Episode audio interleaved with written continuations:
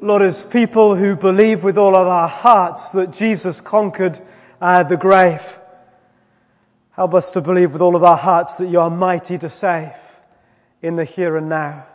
So help us as we come to your word. Bring to our lives the help that we need in Jesus' name. Amen. Amen. Please be seated, everybody.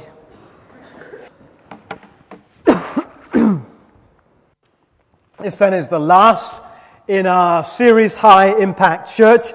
I was thrilled to hear how the small groups had been going uh, from the small group leaders meeting last week, or it might have been now the week before. Uh, the times of prayer and expectation that you talked about.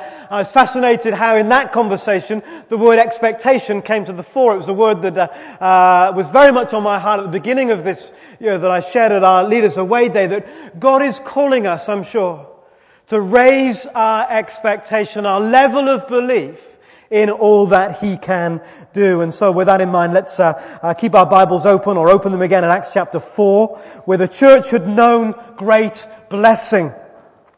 But the heat was just about to get turned up. And if uh, you find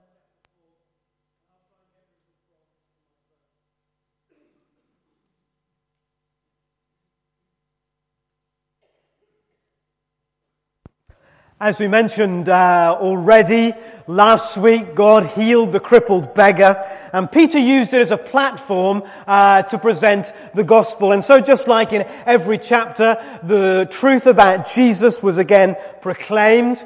Alongside that was the visual demonstration that God was real because a man who'd never walked was walking. The anointing was on Peter's words, and many more were coming to faith. But the powers of darkness are crouching ready to strike. John Stott calls it Satan's counter attack. And Satan's attack can come in all kinds of guises.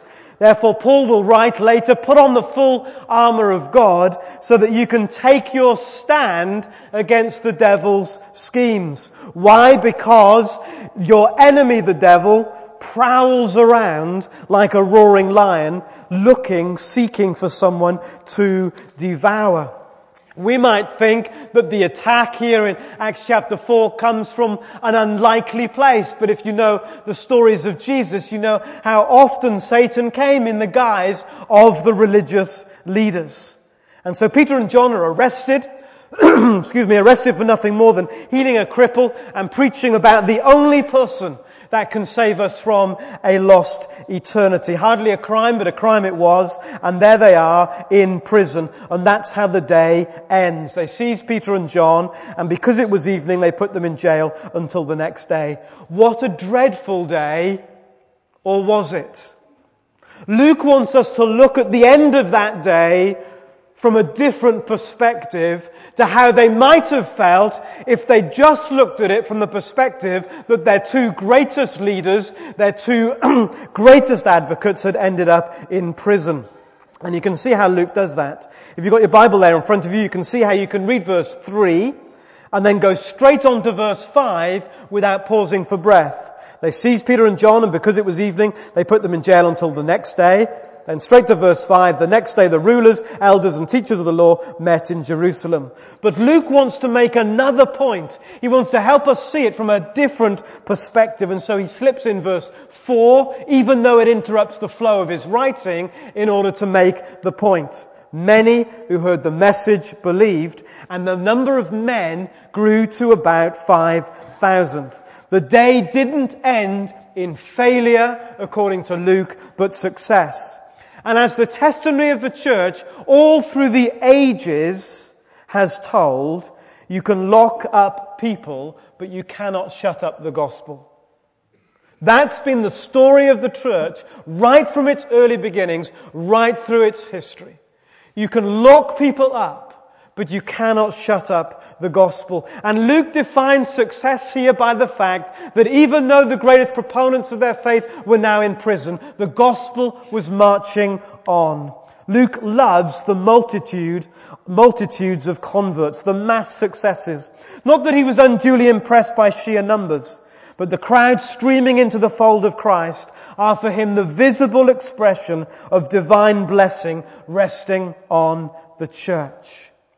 But was this blessing and growth about to come to a very sharp and abrupt end as the crushing weight of the rulers of the land fell upon these young country fishermen to move swiftly through the passage so we can get to the verses that I'd like us to focus on. Uh, the council met, and as Julie said, the council said, do not speak anymore about this Jesus. They said, we can't help but speak about this Jesus. And they said, do not do it because we'll, we'll do something if you do it. And Peter and John said, we still cannot help but speak about Jesus. The council then looked at ways possibly to punish them. Would a flogging be in order? But they feared the crowd who were so impressed by the cripple who was now walking that they let them go. It was a narrow escape. But the counterattack was underway. And now, instead of enjoying the blessing and favor of the people that we read about in chapter 2, the highest council in the land is on their case. And let's get this into some kind of perspective. This is the same council, the same group of people, the same men who only months ago had sent Jesus to the cross who only months ago who'd lied and twisted the truth and had no ounce of care and compassion for their master and their savior. Things didn't look that great. If that's what happened to their master, what might they expect for themselves? The rest of this passage that Tony read is about how they responded to the pressure, the persecution, the difficulty that they now face. Overwhelmingly, of course, their response was to pray. And that's what will occupy most of our thinking. That's what occupies uh, those verses. But notice first, verse 23. On their release, Peter and John went back to their own. They might have been apostles, but they needed the support, the encouragement, the friendship, the prayer of the people of God. When the heat gets turned up in your life, where do you go? Where do you go? Do you have a place where people will receive you, pray for you, encourage you, support you, where people will stand with you. I hope for many of us here, it's your small group. If you're not part of a small group, join a small group to help us care and encourage for you. But even if you're not part of a small group here, where's that place? Every Christian needs that place where they can run to to be encouraged, refreshed, and prayed for.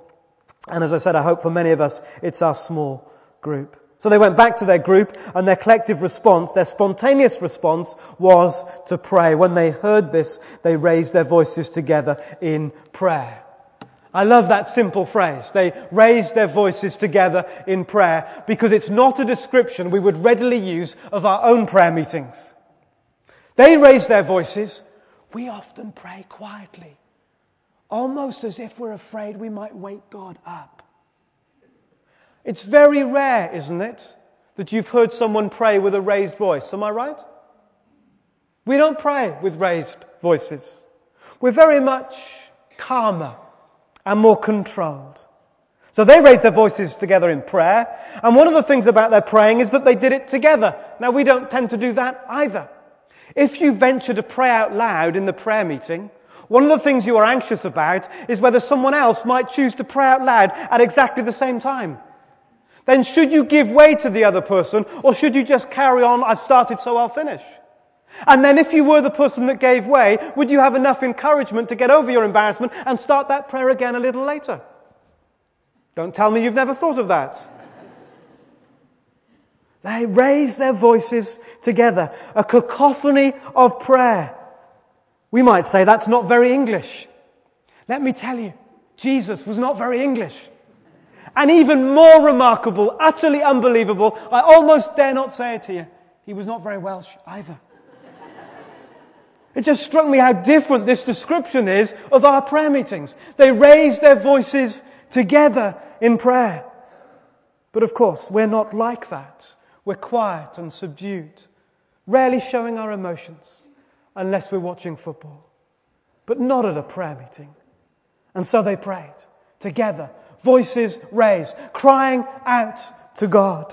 Let's get into it itself. Firstly, it was all about a big God. Here we have another example of the principle that I talked about at the gathering last Sunday evening about where you were looking. Some of you uh, have been kind enough to say how helpful that was. In fact, wasn't the gathering just brilliant last Sunday evening? The drums and the rhythm, uh, it was just a genius. and uh, we were talking about getting our eyes off ourselves and our issues and looking on to this great, big God who puts everything in its right perspective. Talking about how Caleb, despite the giants in the land, saw that God was even bigger. David, despite the nine foot tall Goliath, saw that God was even greater. Now what do these guys do here in Acts chapter 4? Where are they looking? Where is their focus? Do they start a discussion amongst themselves about how powerful the Sanhedrin is? Do they reminisce of the dreadful events just a few months ago, the last time they ran into these group, this group of men, how they'd lied about Jesus, how they'd stood up the crowd against him? Do they cower in fear as they think about what punishment the Sanhedrin might issue if they are to get caught again? No. They choose not to look at the problem but to fix their gaze on God who is sovereign over all. Sovereign Lord. A term used by a slave of a master of unquestionable power. You are a big God whose power cannot be challenged. You see, I would have been far more likely to have allowed my gaze to have become filled with the power of the Sanhedrin. These were the most powerful men in the land, 70 of them, the Senate and Supreme Court of the Jewish nation, made up of the bigwigs of the Sadducees and the Pharisees and the professional exponents of the law, all led by the high priest who acted like the president. This great force in the land had become so concerned about what Peter and John were doing that they interrupted their usual business in order to give impromptu time to this particular issue. I would have found it hard to be Peter and John or part of that early church and not to have allowed the Sanhedrin's power, their ability to totally destroy our fledgling church, to fill my vision, even for it to become all consuming. Humanly, these guys could have snuffed them out in an instant. So easy for their gaze only to have seen the Sanhedrin. But the early church didn't. And this is the key. Because we might so easily think that it's all too difficult and allow it to fill our gaze. The early church didn't. They did what Caleb did, what David did, they did what Peter was learning on the Lake of Galilee, as again we heard last Sunday night. They kept their gaze firmly on God and filled their vision with his power, his unchallengeable power that utterly dwarfed the power of the Sanhedrin. So they began to pray, Sovereign Lord. And can you see it in verse 4?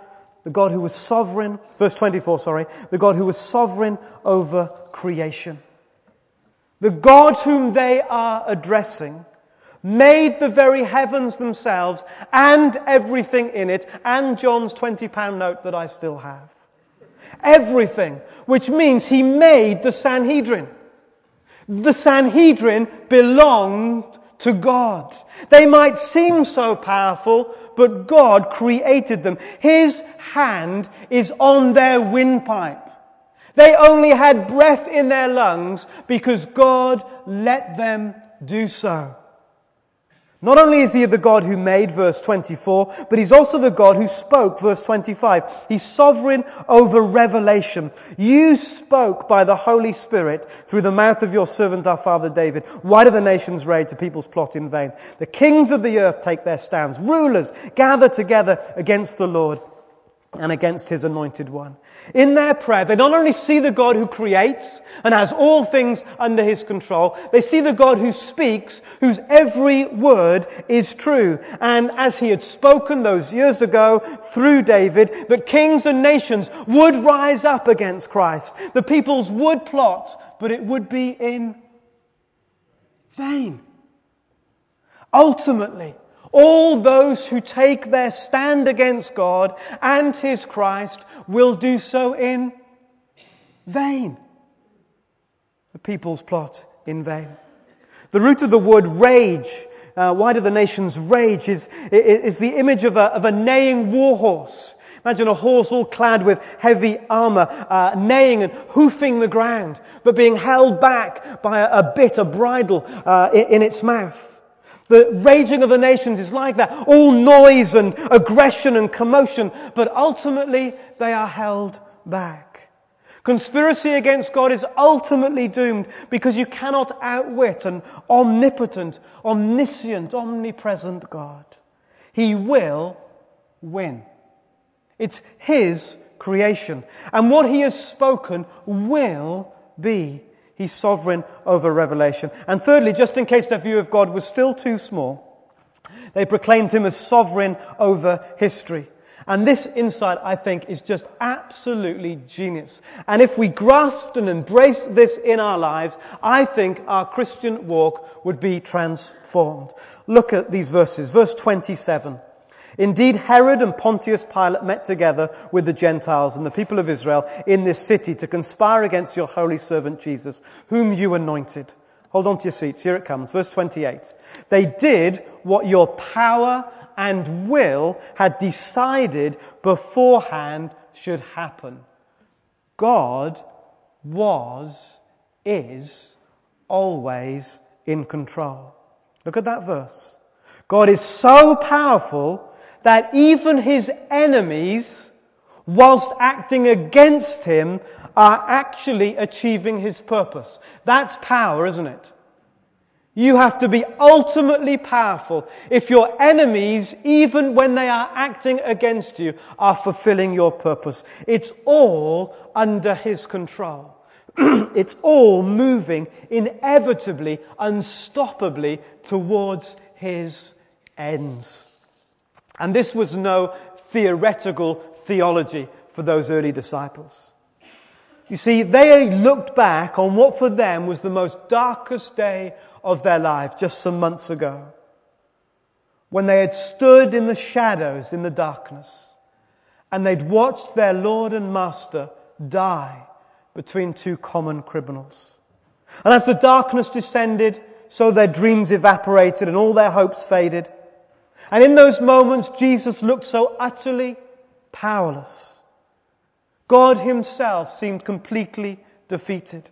And as they looked back on that most dreadful of dreadful days, they had come to understand, because of the resurrection, that God actually in that moment, actually in the moment when it seemed that He was never more not in control, God Himself was still supremely in charge. It was all because He had decided. God, unquestionably in control. It was a life changing lesson for them, and Peter uh, is quick to mention it earlier on in Acts already. This man, this Jesus, was handed over to you, Acts chapter 2, by God's set purpose and foreknowledge. That's why it happened. It wasn't that God was out of control. It wasn't that the wicked people beat him for a moment and then God fought back with the resurrection. No, God was always in control. Every moment, His set purpose and foreknowledge. And with the help of wicked men, His enemies acting against Him were actually doing His bidding. That is supreme power. And if ever there was a moment when they thought that God was out of control, that God had lost the grip of the situation, it was when his son was dying on a cross and those disciples knew because he was alive that even in that moment when he hung on the cross, God was supremely in charge, totally in control. And if God could be in charge back then, then maybe he could be in charge still now. You see why that was so important? They needed to know that God was still in control. And so as they pray, they fill their gaze with God who spoke, verse 24, who made, verse 25, who decided, verse 29. Is that God filling your gaze? I want to ask, do you look at life from the vantage point of that truth? Do you look at your situation, your circumstance, having already seen that God is utterly, supremely in control, that your enemies only exist because God gives them breath. Nothing is outside His grasp. And in a moment, I might get a little excited about that. I'm going to calm down, take a deep breath, and be more English. It's important, though, isn't it?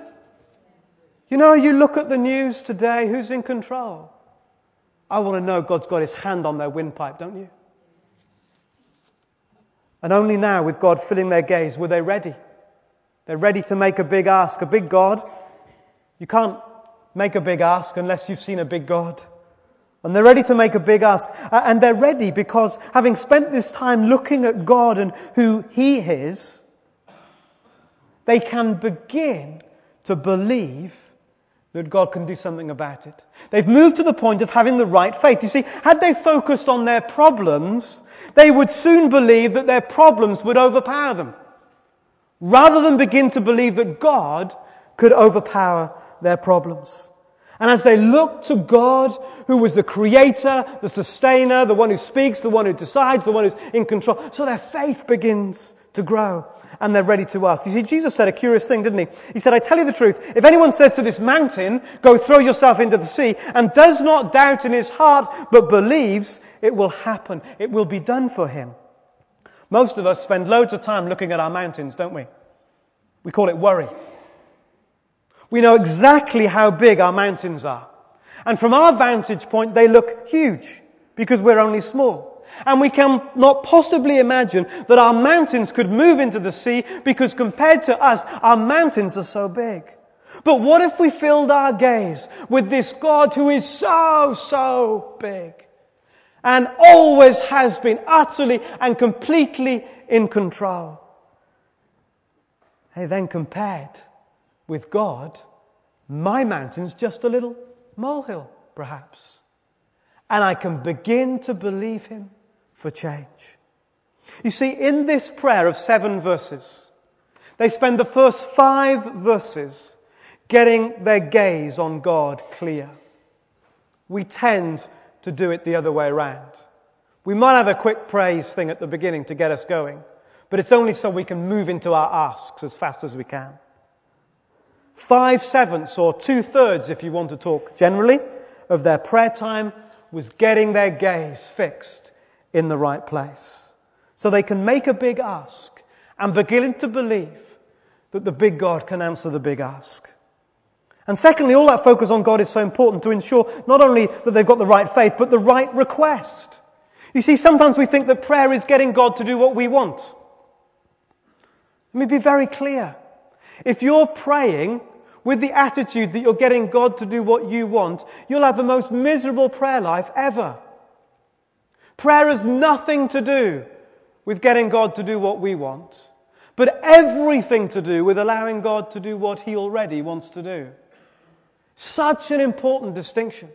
See, prayer is not about me and my ways. It's about God and His purpose. And having lifted their gaze, sovereign Lord, of whom we are only your humble servants. It's your purpose, not mine. It's your ends, not mine. It's your deal, not mine. And so they're ready. You see, without that, we focus on our problems and we focus on the needs that we have and we begin to assert our rights in prayer. God, I shouldn't be in this difficulty. What kind of God are you letting a child of yours be in this mess? And we get all shirty before the sovereign God. And that's pretty ugly, really. But they're ready because they've got God in the right place. And whereas I might have prayed, Lord, keep me safe. Lord, if I keep out of their way, will you make sure they forget about us and don't follow us anymore? Lord, we're really worried about all this stuff that's happening. Will you give us all your peace? And maybe you'd help us to get out into the countryside where we can be free and live in safety. But they don't pray any of those things. I want them to pray those things, don't you? Because I pray those kind of prayers, don't you? No.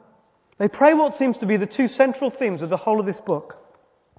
And it's a prayer that will bring them into direct confrontation with the people humanly they should have feared most. Here it is, verse 29. Now, Lord, consider their threats and enable your servants to speak your word with great boldness. Stretch out your hand to, perform, to heal and perform miraculous signs and wonders through the name of your holy servant, Jesus. They pray for boldness and they pray for power. The two main themes of the whole of the book, which you will have read and read Philippians 2 if you've got through your reading plan. Well done, everybody, uh, if you've got there. Supernatural power and boldness to proclaim. That was the top of the prayer agenda for this high impact church. Help us to preach boldly and release your power to do incredible things among us. Now I have to say that rising in our prayer agenda has been That God would save more people, that more people would be baptized, that people would be rescued from a lost eternity and brought into the family of God. And the early morning prayer time uh, at our week of prayer, a week ago, whenever it was, uh, when we focused on that in the morning just out there, uh, I was really inspired and encouraged as we're, we're praying that God would do that among us. But top of this church's prayer agenda was slightly different. This high impact church was not just crying to God to save lost people, but rather that they would be the ones that spoke boldly so that lost people would be saved. Do we recognize that in God's economy to reach the world, that we are the answer to the very prayers that we are praying?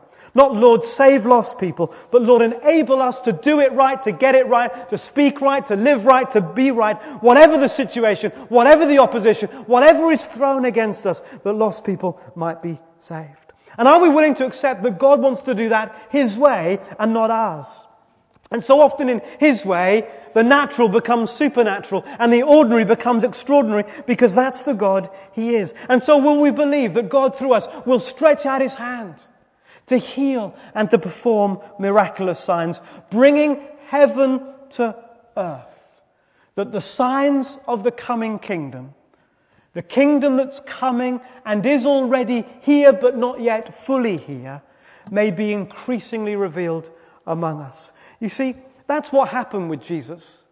And that's why the Bible calls them signs. You see, when Jesus raised Lazarus, it was a sign that one day we will be raised never to die again. When he fed 5,000, it was a sign that one day we'll all be fully satisfied as we feast in the kingdom of heaven. When eyes were opened and lame legs walked and leprosy sufferers were healed, it was a sign that one day all this would be over. And so I'm praying, may the signs of that coming kingdom increasingly break out amongst us as a testimony to us and to the world to whom we witness that there is a king and that king is coming and his kingdom is glorious and one day it will be here. Thank you for those that said something then. Hallelujah. Hallelujah. See, we're not asking for fancy stuff. We're just saying we want glimpses of the coming kingdom to help people in this temporal moment to see that there's more to reach for the kingdom that is not quite here yet, but is coming. And so they're signs. And if you have a big God and you make a big ask, what are you going to get? You're going to get a big answer. A big answer. And they did. After they prayed, the place where they were meeting was shaken, and they were all filled with the Holy Spirit and spoke the word of God boldly. The place they were was shaken. How fantastic was that? But not before we get the plaster fixed, just up there in the corner, just in case. Fantastic. Stop looking at the plaster up there, look at me. They were filled with the Holy Spirit. That's good, isn't it? Do you know why I'm so encouraged about that? I'm so reassured about that. These were the guys that got the mega filling at Pentecost. And only two chapters later, they needed to be filled again. I understand that. I leak. And so do you. The fact that I was full doesn't mean I am full. The fact that I was bold and felt empowered doesn't mean I am bold and feel empowered. The fact I was in the zone is no guarantee that I'm anywhere close. We need to keep asking, keep receiving. And if this guy's had Pentecost poured out and only two chapters later they're coming back for more, then with confidence and boldness we can say day after day, Lord, pour out your Holy Spirit. Pour out your Holy Spirit. And as defining proof that they were filled, they spoke the word boldly. Despite the threats, despite the pressure, despite the risk. They were bold. I don't mean brash. We don't need brash people, do we? But we need bold people. To boldly love and to boldly live and to boldly serve and to boldly speak. And so their prayers were answered. But I would suggest not quite. I don't think the answer fully came until the next chapter, verse 14. When the fullness of the answer came, on the early church that prayed, despite the threats, despite what men will do, despite what this world will try to do to crush and silence the gospel, God says no. Nevertheless, more and more men and women believed in the Lord and were added to their number. Let me just read that whole paragraph to you because it's exciting. The apostles performed many miraculous signs and wonders among the people. And all the believers uh, used to meet together in Solomon's colonnade. No one else dared join them because of all the threat of persecution, even though they were highly regarded by the people. Nevertheless, more and more men and women believed in the Lord and were added to their number. As a result, people brought the sick into the streets and laid them on beds and mats so that at least Peter's shadow might fall on them as he passed by. Crowds gathered also from the towns around Jerusalem, bringing their sick and those tormented by evil spirits, and all of them were healed. Two things there. There was the salvation of the coming kingdom, and there were the signs of the coming kingdom. That's what defined this high impact church. Salvation and signs. And so Luke tells the story that goes on several more chapters right through to chapter 28. And it seemed to me that the greater the pressure, the greater the power. The greater the risk, the greater the result. God was in control. In fact, there was so much power at work that in verse uh, 7 of the very next chapter, we read that so the word of God spread, the number of disciples in Jerusalem increased rapidly. So goodness knows what all those other things were. So Luke doesn't say rapidly until now, so much faster than all the times before. And a large number of priests. Were they the same priests who were part of the Sanhedrin? Hey, we don't know. Were they part of their gang? Most certainly they were. Enemies were becoming friends. And there we leave the church. That was their story. Hey, this is our story. May it all be His story. May it all be His story. As we sing in a second about a light that is coming to the heart that holds on. I don't know what you're, yeah, come, otherwise you won't be ready. Uh, and uh, I don't know what you're going through. I don't know what your situation, I don't know what your Sanhedrin is. And, and not only has it stopped you speaking about Jesus, it's threatening to crush the very life out of you, to kill what God is doing. I want to say, God says, look up today. Look up and see a power that is greater than any human power. Look up and see a God who is always in control. I will fear no evil, for you are with me. Oh no, you never let go. A light that is coming for a heart that holds on. Let's stand and sing together.